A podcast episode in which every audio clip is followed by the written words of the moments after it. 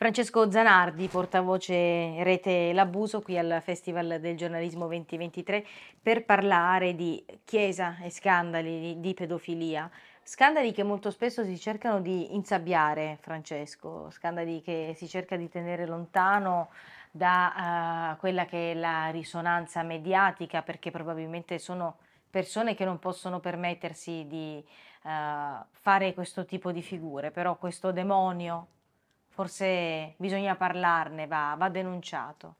Assolutamente sì, anche perché purtroppo è vero che da un lato fai figure, ma il rallentare eh, prevenzione e, e, e, anche rimedi a, alla pedofilia nel clero eh, porta a produrre altre vittime, perché il pedofilo se non lo fermi non, non si ferma, no? quindi eh, questo diciamo, è il fattore credo più grave e lo dico come vittima che ci sono passato. Eh, eh, insomma, tutte le vittime hanno generalmente questa, questo desiderio, intanto si, si, espongono, alcune non ci riescono, altre ci riescono. Chi eh, si espone lo fa, eh, certo, mh, per parlare del suo caso, ma ne, nemmeno troppo, lo fa più che altro perché non accada a altri. Ecco, eh, a te è capitato, Francesco, quanti anni avevi quando è successo? Ah, io avevo dagli 11 circa fino ai 15 anni, ecco. Durato quindi dagli 11 ai 15 anni? Sì, sì, durato in una situazione particolare eh, dove avevo una situazione familiare particolare, eh, abitavo in un paese di 5.000 abitanti, l'unico punto di riferimento era la parrocchia, eh, naturalmente da bambino non mi sono accorto, nel senso eh, sembrava tutto così naturale, no? perché eh, a 11 anni eh, i bambini e le bambine iniziano ad avere la loro, la loro, mutazione fisica, quindi tante cose che non ti erano successe prima eh, ti iniziano a succedere e questi comportamenti eh, purtroppo eh, spesso sfuggono al bambino. Un altro problema che abbiamo in Italia grosso è che i bambini qui non hanno un minimo di educazione sessuale e non sarebbe difficile, non sarebbe necessario entrare eh, negli specifici sessuali, ma eh, sarebbe sufficiente educare i bambini ai comportamenti che gli adulti non devono avere, in modo tale che questi arrivano a casa e lo dicono alla mamma, ecco, o si allontanano dal, diciamo, dalla persona che pot- potrebbe essere pericolosa. Questa cosa manca nel nostro paese ed è mh, mm, un grosso problema anche questo, ecco.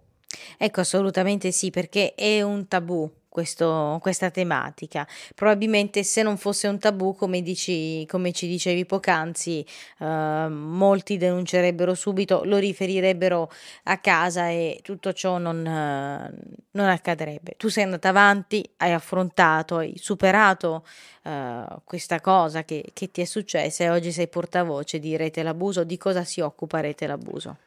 Sono fondatore e portavoce e la Rete L'Abuso diciamo è un'esigenza che c'è stata, perché in Italia purtroppo siamo l'unica, e questa cosa la dice lunga, siamo l'unica associazione di sopravvissuti agli abusi sessuali del clero. Andiamo in Francia, ne troviamo una cinquantina. Questo dà già l'idea di quanto sia il problema. Andiamo in Spagna, uguale.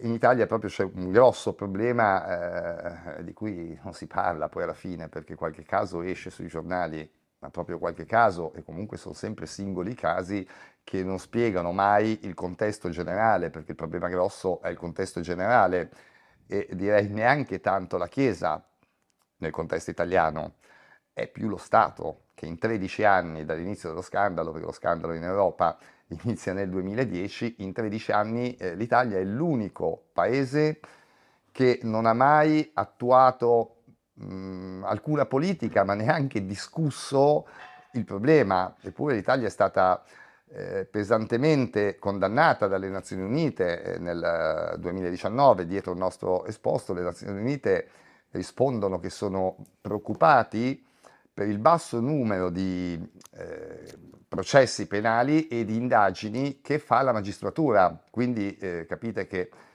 il problema diciamo, va oltre la Chiesa, il problema va sicuramente oltre e Rete Abuso si prefissa l'obiettivo dunque di eh, denunciare e supportare tutte quelle persone che incorrono nella stessa problematica. Soprattutto supportare, adesso prima quando abbiamo finito diciamo, l'incontro si sono avvicinate due o tre vittime, eh, quando sono sceso dal palco mi hanno raccontato la loro cosa e da un lato mi ha fatto felice perché mi hanno detto, vede, noi non abbiamo mai avuto nessuno con cui poter parlare e la rete in realtà era nata per quello, era mh, mm, una specie di gruppo di autoaiuto, chiamiamolo eh, come, come, si può dire meglio.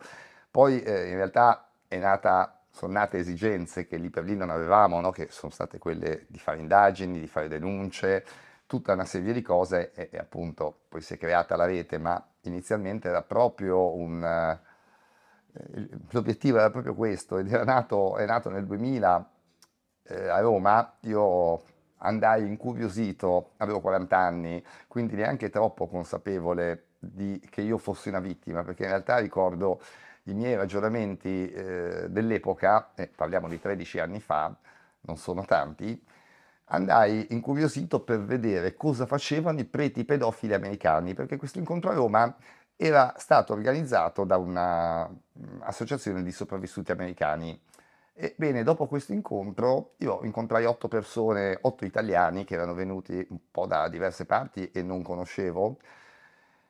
Eh, finito l'incontro andammo a mangiare una pizza e ci fecero alzare dal tavolo dicendo guardate abbiamo bisogno del tavolo perché in quel momento noi ci siamo trovati così coinvolti tutti per la prima volta, malgrado non ci conoscessimo, in questa cosa eh, che ci accomunava e, e lì abbiamo scoperto eh, di essere normali perché eh, diciamo prima avevamo anche paura di noi stessi, non... era una cosa che tenevamo segreta anche a noi stessi. Invece parlando a tavola si è scoperto che i problemi che avevo io li avevano anche gli altri miei colleghi, quindi diciamo eh, ci siamo sentiti più normali.